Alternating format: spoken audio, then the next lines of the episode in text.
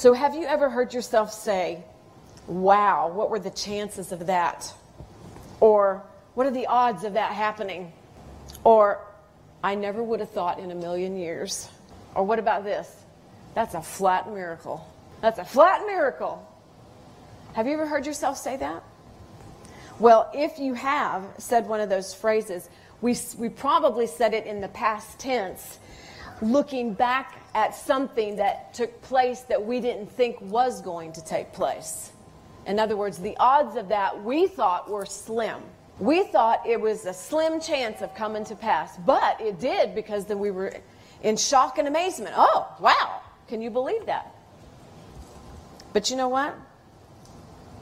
That's God. That's God's heart. God's heart is that we always overcome, we always experience victory, we always beat the odds. Because here's the deal there's odds against us all the time, every day. You wake up and the odds are already set against you. The devil makes sure of that, and especially if you're a Christian.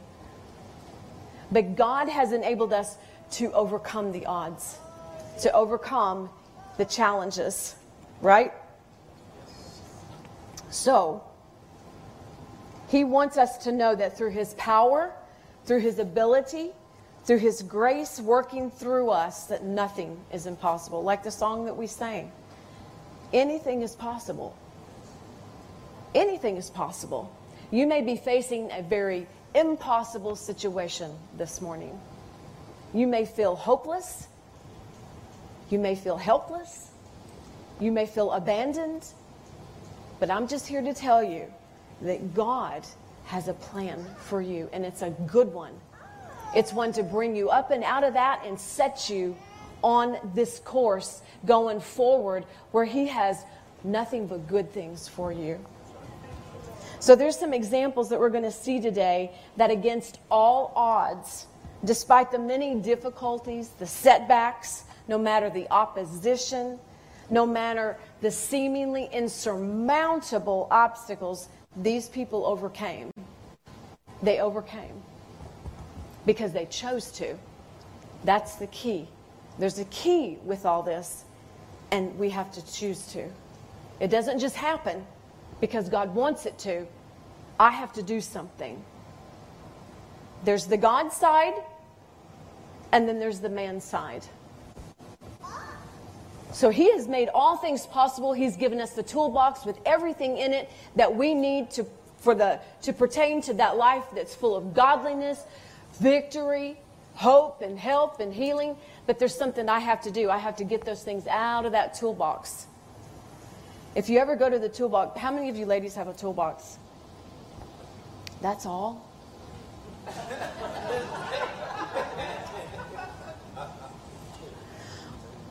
Well, the one I have here, Michael and Pastor Bruce are always getting into it, so when I go to get something, it's not there.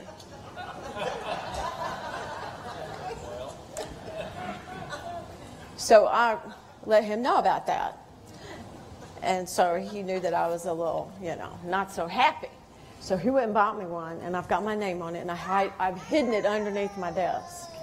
So nobody, nobody's found that one so far. But the toolbox does me no good if I don't open it up and get something out of it. If I need a screwdriver, I have got to open up the box, pull out the screwdriver, and then take it to the project that I need it for, right? And it has to be the right thing. I don't need a flathead for a Phillips job, right? Okay. Are you guys tracking with me? So, the first two examples I want to look at these, these ladies, they, they haven't got much credit. I've never heard anybody speak on these two ladies. But this is found in Exodus chapter 1, and I'm going to read um, a few verses. So go with me to Exodus chapter 1.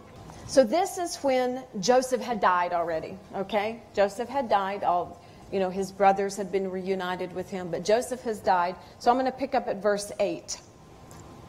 Then a new king to whom Joseph meant nothing, came to power in Egypt. Look, he said to his people, the Israelites have, have become far too numerous for us. Come, we must deal shrewdly with them, or they will become even more numerous. And if war breaks out, they'll join our enemies, they'll fight against us, and they'll leave us, they'll, and they'll leave the country. They were afraid they were going to leave the country because, see, they were using them for worker bees. Okay? And they were also afraid of them. So this is verse 11. So they put slave masters over them to oppress them with forced labor. And they built Pithom and Ramses as store cities for Pharaoh. But the more they were oppressed, the more they multiplied and spread. Isn't that interesting? The more the Hebrews were oppressed, the more they multiplied and spread. So don't tell me that just because we experience opposition, we can't increase, we can't experience victory. Don't tell me that. If you want the oil from the olive, what do you got to do? You got to apply some oppression. You got to apply some pressure. You got to squeeze, you got to press if you want the olive oil. Or if you if you don't, if there's no pressure, there's no oil. What happens to a tea bag? I've got this tea bag. I love tea. I want some tea. But me sitting here talking about this tea bag is not going to do me any good unless I put it in what? Hot water. Because the hot water brings out what's in the tea bag. So sometimes we have to look at opposition as something that's going to bring something out. We can't always look at opposition as, oh, oh God, what am I going to do? The devil's attacking me. The devil's attacking me. No, don't stay there. Say, Lord, Opposition is not from you. Bad things are not from you, but you're going to turn this around for my good, and I'm going to learn something from it. I want to back up here to what I said before when Pharaoh said, Come, we must deal shrewdly with them, or they will become even more numerous. He was of what? He was afraid. Fear makes bad decisions.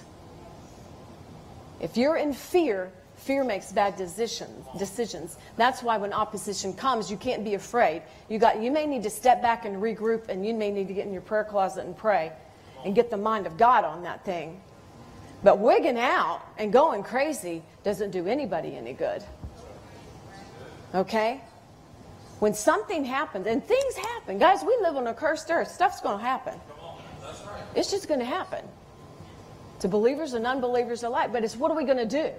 What are we going to do? I'm telling you, opposition is an opportunity. What are we going to do with it? Odds and opportunities. What are we going to do? So, the more they were oppressed, the more they multiplied and spread. So, the Egyptians came to dread the Israelites. Do you know what dread means? It means to anticipate with great apprehension and fear reluctant to face or meet. So the, the Egyptians were like, oh my word, we have to deal with the Hebrews. And they're growing, they're increasing. So they, they were dreading to deal with them. And they worked them ruthlessly. They made their lives bitter with harsh labor in brick and mortar and with all kinds of work in the fields in all their harsh labor. The Egyptians worked them ruthlessly. The king of Egypt said to the Hebrew midwives, whose name were Shifra and Puah, when you're helping the Hebrew women during childbirth, childbirth on the delivery stool, if you see that the baby is a boy, kill him. But if it's a girl, let her live. The midwives, however, feared God and did not do what the king of Egypt had told them to do. They let the boys live.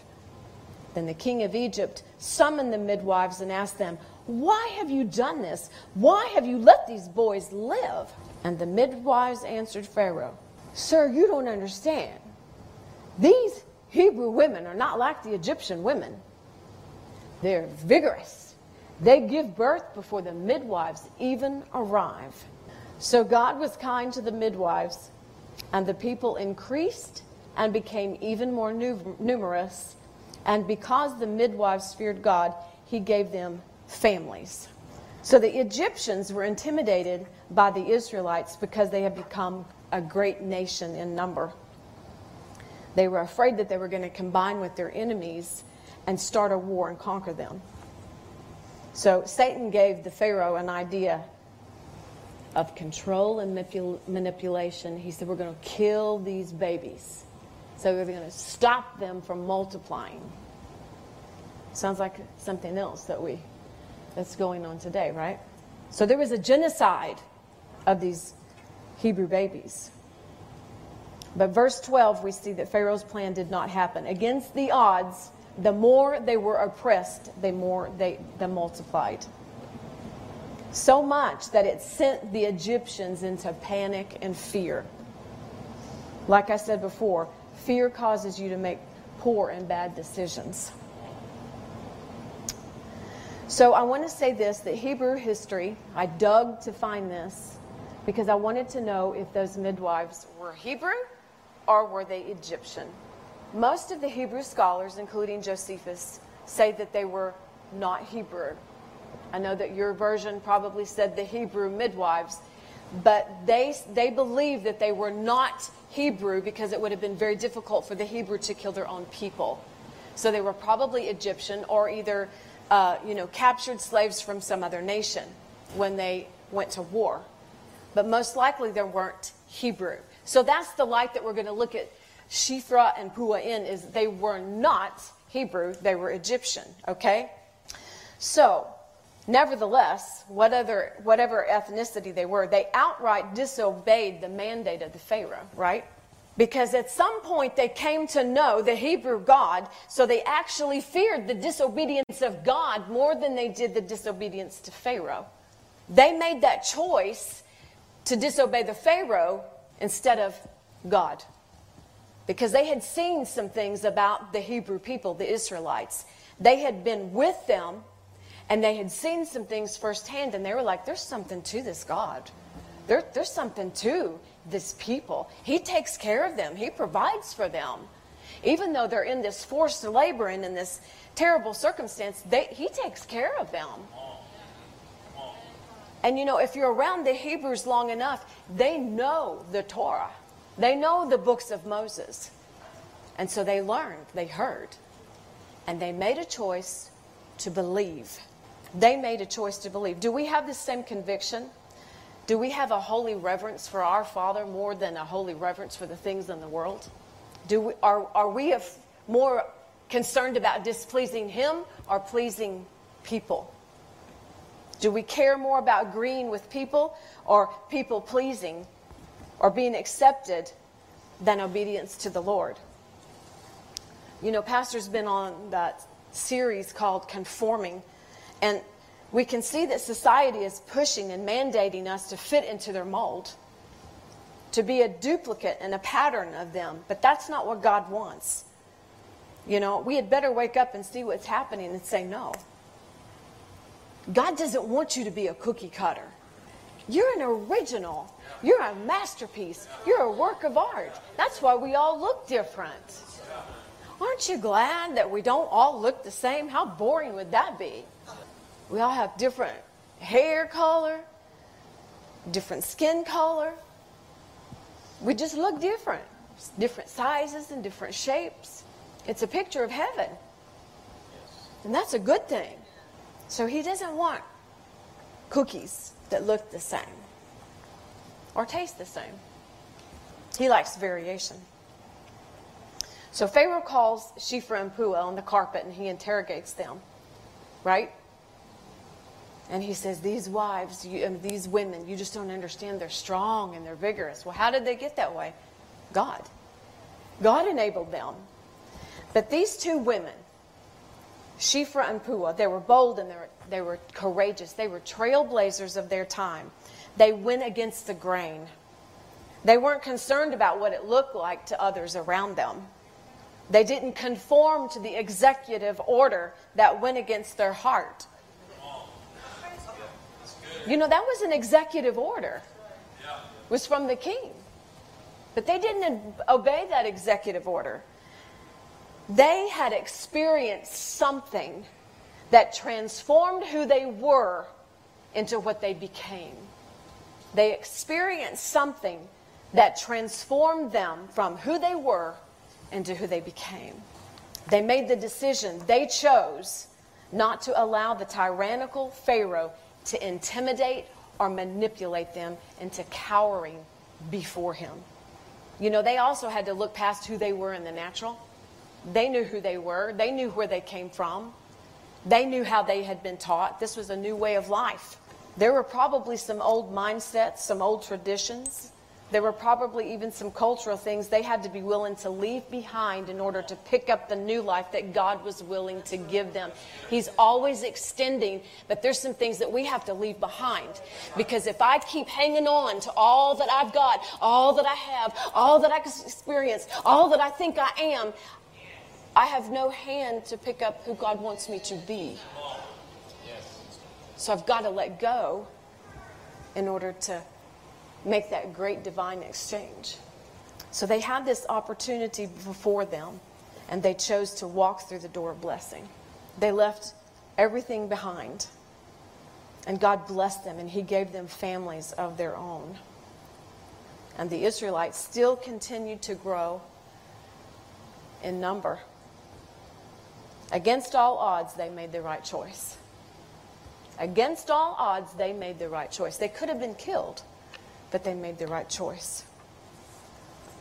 Now we're going to look at Rahab. Rahab's quite a girl.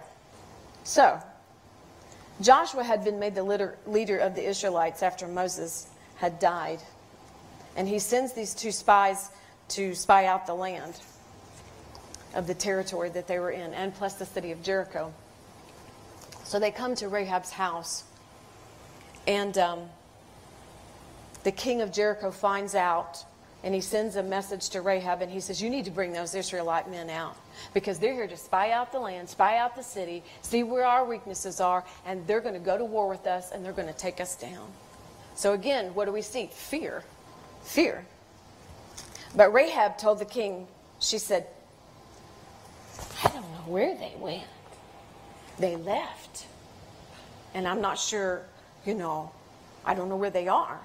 But I bet if you send a scout out to track them down. You can find them and you, you can kill them. But actually, she had hidden them on her roof under a bunch of stalks of flax. And they make linen from flax. So I want to pick up and I want to read right here at Joshua chapter uh, 2. And I'm going to read verse 8, but I'm going to read out the Passion Version. Before the spies had gone to sleep, Rahab went up to the housetop and said to them, I know that Yahweh has given you this land. Everyone is absolutely terrified, and we're all paralyzed with fear because of you. We've heard of the miracles that accompany you and how Yahweh dried up the waters of the Red Sea for, for you for when you left Egypt. We've heard how you utterly annihilated the two Amorite kings, Sihon and Og, and their kingdoms who were on the other side of the Jordan. As soon as we heard it, our hearts melted with fear, and we were left with no courage among us because of you. Yahweh, your God, is the true God who rules in heaven and above and here and on earth below. Please solemnly swear to me by the name of Yahweh that you will show kindness to my family because I've shown kindness to you. Give me a sure sign that you will spare the lives of my father and mother and brothers and sisters and all their families, and don't let us be killed. You know, Rahab took a great risk in hiding these men. This was actually an act of treason. She could have been killed as well. Um, but obviously, she had heard, they all had heard about God and what he had done for the Hebrew people. I think that's interesting because no one in Jericho but Rahab chose to believe that God was the one true God. Something in her caused her to open up her mind and say, I, I, I, I'm going to consider this. I'm going to believe this. There's something to this. Look how he causes them to conquer. Look how he causes them to overcome. Look how he fights for them. Look how things are just laid open for them. So those things caused her to be to think about that. And when those two spies came into her house, she said, "I've heard about your God. He is the one true God. Will you can we be saved?" So she took a huge, huge risk. And she lists off those victories. So, I mean, they had seen firsthand because she lists those off what she had seen. So, when they came to her house, she had already made the decision I'm going to serve this God. I don't know how, but I'm going to serve this God. No one was trying to convince her of who God was. She already made the intentional choice to believe based on the information that she had. So I'm going to submit this for your consideration. I was thinking about this in studying this, and I just, you know, I'm going to submit it for you to think about. What if the only reason God sent the spies to Jericho was to save Rahab? Not to conquer the city, but to save the woman and her family. Because they weren't allowed to take any spoils from the city. So it wasn't the things and the stuff they were going to get from the city. What if God sent those spies there to connect with Rahab and she intentionally chose, she had a choice I'm going to serve this God. I want to know more about this God. And so the connection was made. God, in all his mercy, had a plan and a purpose for Rahab. He saw her heart and what she had taken into consideration. She chose the reverential fear and awe and respect of Jehovah over the intimidating fear of the king of Jericho. She made a choice, not knowing the outcome. She made a choice not knowing the outcome. That's what we have to do sometimes. We have to make a choice not knowing the outcome because this is a life of faith that we live. If we trust God enough, when we make that choice, and we face that opposition, and it's hard sometimes. It's painful sometimes. We don't want to face opposition. I don't know about you, but I don't like it. But if I have to face it, but I know my God. I know beyond a shadow of a doubt of my God because I've got to know Him. I know His heart. I know His heart towards me. I trust Him. I trust Him. I may not know what's going to happen, but I trust Him so I can be okay. I can be okay because I trust Him. You know, I don't know for sure because the Bible doesn't make it clear. But I do know God is like that. He will send somebody from Georgia all the way to Timbuktu. I'll just say this God will send somebody from Dacula all the way to Tanzania to get someone who needs surgery here because there's not surgery possible there.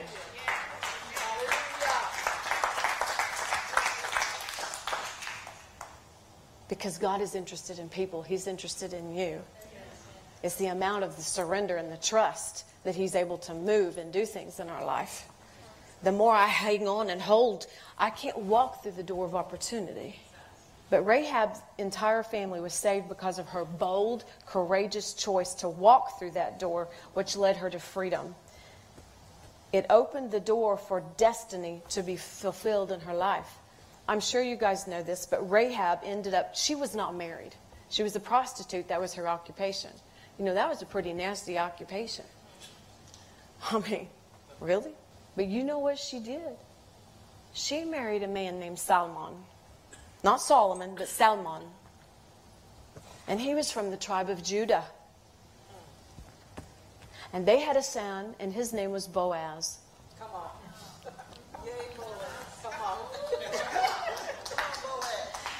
And Boaz married Ruth, and they had a son named Obed. And then Obed got married. I'm not sure what her name was. But Obed and his wife had a son named Jesse. And Jesse had a bunch of sons, and the youngest one was named David. David. And David, as we know, through that lineage, here comes Jesus. Do you mean to tell me there's a prostitute in the lineage of Jesus? You mean there's a prostitute in our family? Yeah, former prostitute, absolutely. So, do you see that nothing shocks God? Nothing is too horrific for God. Nothing is too shameful for God. Nothing is too embarrassing for God. The only thing that He's interested in is your release of that. She released that occupation of prostitution and she took on uh, the covenant woman of God. So that's what we've got to do. We've got to release all this junk that's in our life. And I know that it's Mother's Day, but guys, everybody has junk. Men and women.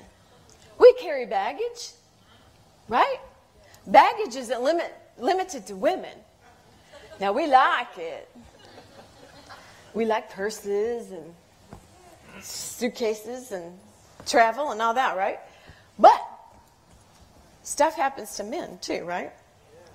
So God can do miraculous things when we exchange our past for his purpose. There's a divine cha- exchange that comes into play here. That's what I call it a divine exchange. So he wants to take, how precious is that? Would you do that? Would you take somebody's trash and give them treasure? Jesus does. When we exchange our trash he gives us treasure. He gives us identification. Hallelujah. When we completely surrender, he can, de- he can do the most amazing configurations, reconstructions, and reformations. Look in the mirror. If you don't believe me, look in the mirror. But he's not finished. There's more to do. There's always more to do. But look in the mirror because it's begun. It has begun. Hallelujah. There's no past too deplorable for God not to use. Rahab took the opportunity to make this great exchange and walk through the door, to give up the lifestyle of prostitution and become a woman of prominence and substance. Paul even mentions her in Hebrews chapter 11. You know, so many times in life we allow the things that have happened to us to, to determine whether we can walk through the door of opportunity. So I have this illustration that I want to do. So grab your baggage, sir. So here's your um, harboring resentment. Here's your um, unforgiveness and past hurt.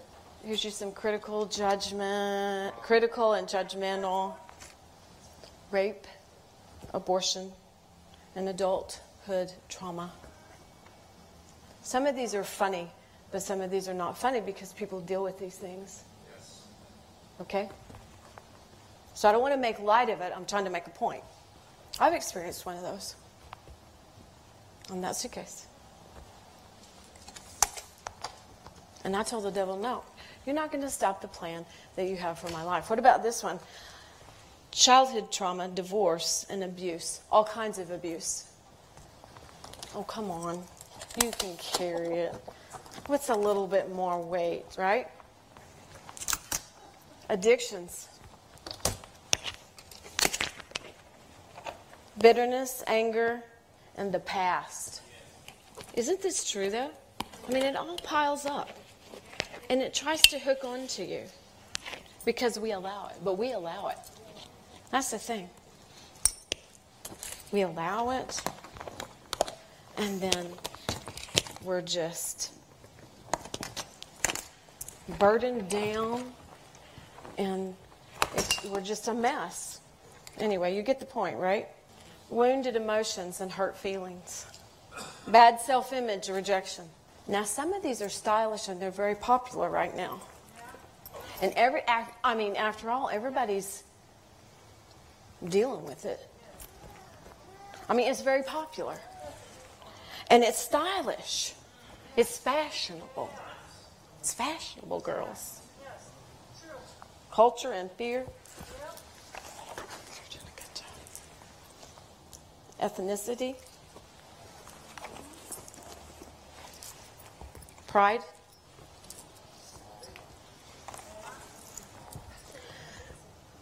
But we come to church, we worship Jesus, we pray, and we want to walk through opportunity. We pray for the door to open. God, open the door. Open the door. Open the door. Open the door. And the door is open, and we try to walk through it. And because we've got so much baggage, because we have so much junk that we haven't got rid of, we can't get through the door. We can't walk through the door because we have all this stuff hanging on us.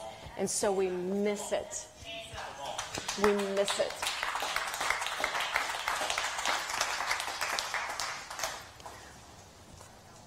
The days and times that we live in, opportunities are presenting themselves to us, and we have to seize them because they're going to go away. I believe things are very um, time sensitive today. And if we don't seize that opportunity when it comes, we're going to miss it and it won't present itself again.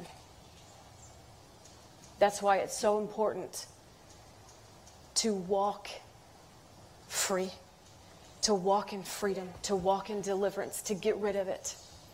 And you know, there's a lot of times we don't even know that we're dealing with this stuff. We don't know it. But something triggers us and like I react. Weird. So that should tell me, okay, something's amiss, something's wrong. So I go to the Lord and I say, Father, show me, show me.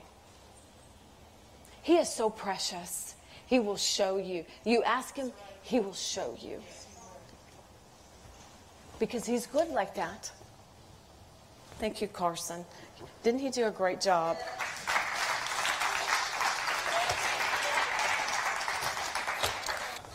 He endured a lot. It's really hot under all those masks. That's why we don't like to wear them because we can't breathe. We can't see. He can't see. Did you notice that? I, I taped that on there on purpose so that he couldn't really see. It blinds you. All this stuff will blind you. Have we failed to walk through the door of opportunity because we were carrying so much baggage? Can you do that in inventory, do some personal inventory in your life and see, have I missed an opportunity? Am I carrying something? I want you to go from today and I want you to, to ask yourself that question Lord, am I carrying anything that I don't need to carry? You know, Jesus died on the cross for all that. Jesus died on the cross for all this and all those other little bags over there and all the stuff that's on the helmet. There's nothing that you experience in this life that the blood hasn't paid for. But I have to I have to let it go. But oh, the great things that he replaces. The great things that he gives us instead. The peace. Oh, the peace of God that can reside in my heart if I let stuff go. In Hebrews chapter 11, I think this is, oh, this is the Passion Translation. This is what Paul wrote about Moses. Faith enabled Moses to choose God's will. For although he was raised as the son of Pharaoh's daughter, he refused to make that his identity choosing instead to suffer mistreatment with the people of God. Moses preferred faith certainty above the momentary enjoyment of sin's pleasure. He had it made being in the Pharaoh's house, he had it made being the adoptive son of the Pharaoh's daughter. He had it made. He was next in line. He was going to be the next Pharaoh. But when he found out who he really was, he couldn't live with the fact of living a lie. He had to face who he really was. He wasn't going to let that be his identity because it was a fake one. It would have been a fake identity. Did you ever make yourself a fake ID when you were younger so you could buy liquor or get into the clubs or whatever? You didn't? Well, I didn't either because I always looked older than I was. So I, but but the point is, I tried to do something that I wasn't supposed to do. But I, my friends, some of my friends, they did. They did change, you know, and they made this fake ID card. But that's not who you really are. There's enough fake in the world. You know? I may look all put together, but let me tell you what it took to get here this morning. Yesterday, I found five kittens out here in the uh, uh, air conditioning units. I don't have time to deal with five kittens. I don't even do cats. But my heart, because they were babies. So I want to make this short, but I had the cats to deal with this morning because we're trying to find them homes. There's two left, by the way. Two left. We have them. They're adorable. Twins, precious, obedient. They're free. I'll pay you $50.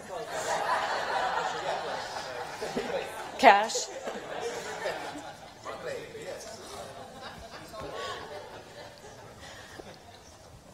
And then I don't know, just stuff happened at home, you know? And then I was running late, and then this happened, and this happened, and then I'm up here, and I'm like, my notes aren't up here. Oh my God, where's my notes? Where's my notes? Where's my notes? So that's I had Pastor Bruce get my notes, and just all kinds of things were happening this morning. You know what I said? I was unloading my car with all this stuff, and I realized that I had left. I, I, there was something important that I couldn't find it, it was money. It was my tithe checks. I couldn't find them. And I was like, oh my gosh, I know I had them. I, I remembered them last night. So I just began to sweat and I was nervous. And I said, wait, wait, wait a minute. No. I see, I see this. I see this. no. Not today. So I prayed in the Holy Ghost. And I said, Lord, I just thank you. You're going to you're gonna make me connect everything, and I'm going to know right where those checks are. And so I was driving back home, and I took a deep breath, and I, I, I'm here. I, I promise you, peace came over me. Peace came over me. And I just was like, I felt, don't worry. They're there. You're going to find them. You're going to put your hand on them. I walked right in the house, looked at one place that wasn't there, walked to the other place, and there they were. I did it. I took some stuff out of my purse, and they were in this other papers that I wasn't going to need this morning, but there they were. But I said, No, you're not going to frustrate me. No, you're not going to get me sidetracked. No, you're not going to get me all flustered where I'm just, I, I'm just a mess. I'm a hot mess. No, I'm not going to be a hot mess. Ladies, you don't have to be a hot mess. Sometimes we think that's noble. Oh, I'm just one hot mess. I'm just a hot mess. It's not noble. It's not noble to be a hot mess. We need to be put together. Now, there's a road to, from here to being put together. Of course. That's what the word is for. Right? So let me get back. I got off track. Okay. But Moses didn't take the fake identity, he took the real one. That's why walking in a fake identity is not going to work for you and I. It won't fit. And there's going to be more complications if I walk in that fake identity. So I've got to be who God wants me to be. I need to be who He's called me to be. So it's best if I let all this stuff go so I can take what He has and walk in what He wants me to. I can, and there's a lot of people walking in their fake identity, but it's not working well for them. Ask them, how's that working for you? It's not working. It's our faith and trust in God that we're empowered to make the right choice. It's trust and faith in God that we can do the hard things that are required. Life is hard, it's not always easy, right? To obey God isn't always easy. You know, Paul knew well about doors of opportunity and the things that would attempt to keep him from walking through that door. 1 Corinthians 16 9 says, There's an amazing door of opportunity standing open wide for me to minister there. but there are many who oppose and stand against me. He knew that already. He knew that there were those that were opposing him, that were going to stand against him, but that didn't keep him from walking through the door of opportunity. Aren't you glad? Because he wrote two thirds of the New Testament.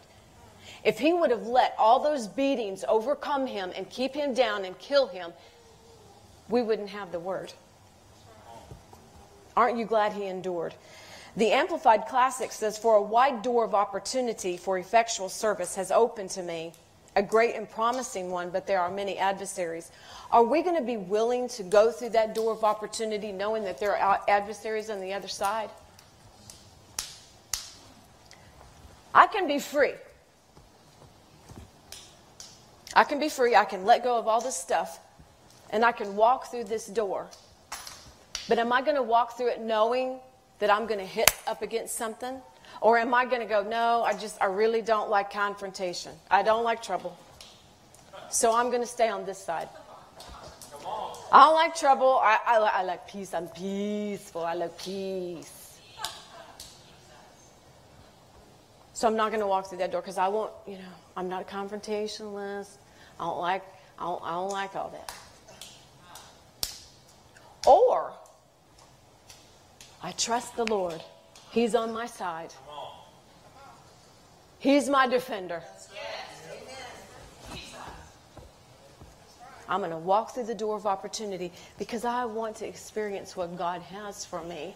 And He's whatever I'm going to face, whatever is I'm going to confront, He's there. He's there. We can't allow the fear of opposition to stand in the way of us obeying God. As long as we're on this earth and Satan's the God of this world, and he is, we're going to face opposition. It's actually growing stronger in the days that we live in. Not sure if you've noticed that or not, but you know, being a Christian isn't popular. Following God is not popular. Doing the right thing according to the word is not popular. We're like these salmon fishing or swimming upstream. but we got to do it. God is counting on us. God was counting on the Hebrew people to go through every challenge and to always worship Him, always serve Him, always obey Him. They didn't always do it, but He was He needed them to. And there was a remnant who did. It feels like there's a remnant now because, you know, you're wondering where, where are the really the real true Christians? But it's not the quantity, it's the quality. God can save by many or by few. He, it doesn't matter to him. I wish I could get to Gideon today, but I can't. But, you know, it started with 20,000. And what did it trickle down to? 300.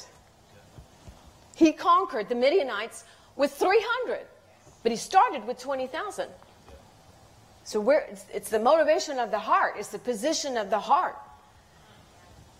The things that God looks at are not the things that we look at. So we've got to be in his presence and we've got to spend time with him to say, Lord, I need to look at things how you look at them. I need to see how you see them. I need to know what you think about this. The other day, there's some things that happened. And I came to my office and I sat down. I was the only one here. And I just started talking to Jesus. And I was talking to Jesus specifically because I was asking him, Did you experience this in your ministry? Did, did you go through that? And so we had a dialogue, and he wrote it in my journal. Me, what I said, Jesus, and what he said. Me, Jesus. He'll have a dialogue with you. He'll have dialogue with you. He's real. The Holy Spirit is on the inside of you, but Jesus is real. He wants to be your companion. 2 Corinthians 4 8 through 9. I'm going to read it out of two different translations. This is the Amplified. Paul says, We're hedged in, pressed on every side, troubled and oppressed in every way, but we're not cramped or crushed. We suffer embarrassments, we're perplexed, we're unable to find the way out, but we're not driven to despair. I don't know about you, but if I couldn't find a way out, I might be despairing. But he says, unable to find a way out, but we're not driven to despair. We're pursued, we're persecuted, and hard driven, but we're not deserted and stand alone. We're struck down to the ground, but we're never struck out or destroyed. So he endured some stuff, didn't he? I mean, that's some stuff. But he kept on going. And Paul was a human like us. Sometimes I think we think, well, Jesus was Jesus. You know, he's the Son of God. He's like all perfect, and you know, he had all these powers, and so you know, he could he could do it because he was Jesus. Okay, I get that because I've said that to him. But Paul wasn't Jesus. Paul was a man just like you and I. He had feelings, he had emotions. He, he was just like you and I. So was Jesus when he came to the earth. He left all that and he became like we are. That's why he can identify with us in what we're going through because he went through it. Women, he endured the things that only women endure in our bodies, etc., on the cross. That's why we can be healed from that stuff. If you've had an abortion, he experienced what it was like. So you can be healed. You can be set free. You don't have to live in shame. That doesn't identify who you are. Glory to God. If you've been raped, if you've had a divorce, Jesus endured everything. That's why it's called the finished work of the cross. He took it all on so that we don't have to deal with this. Our bodies aren't made to carry all this. When Carson had all this on, he, he wasn't able to, to be normal. He couldn't have a normal life, right? Carrying all this stuff. Well, emotionally, psychologically, physically, we carry all this stuff. I didn't even have sickness and disease in this group, in this list. But add that to it. Uh, we, we're not made to carry all this. So Jesus did this amazing thing on the cross so that we could be free. So this is the Passion translation of that 2 Corinthians 4, 8 through 9. Though we experience every kind of pressure, we're not crushed. At times we don't know what to do, but quitting isn't an option. I like that. Quitting isn't an option. That's been my motto for a long time. I am not a quitter. You're not going to kill me. I'm going to give up my life. The devil is not going to kill me.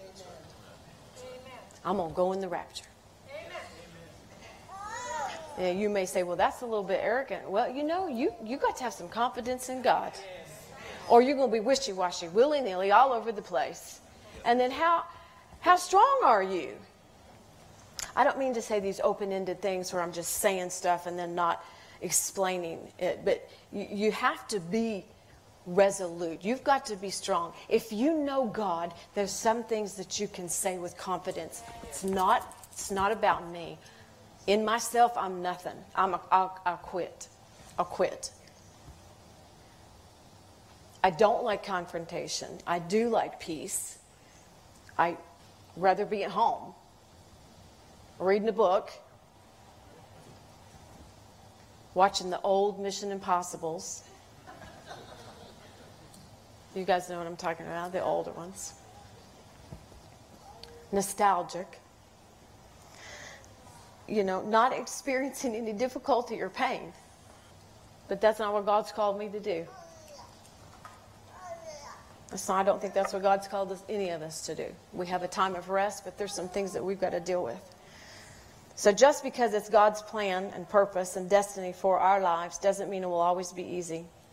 And that's not how you determine if it's God's will for your life. If it's easy and beautiful and looks like there's no, it's just all smooth sailing. No, not necessarily. Listen to this. This is Psalms 27, verse 14. I'm getting ready to close.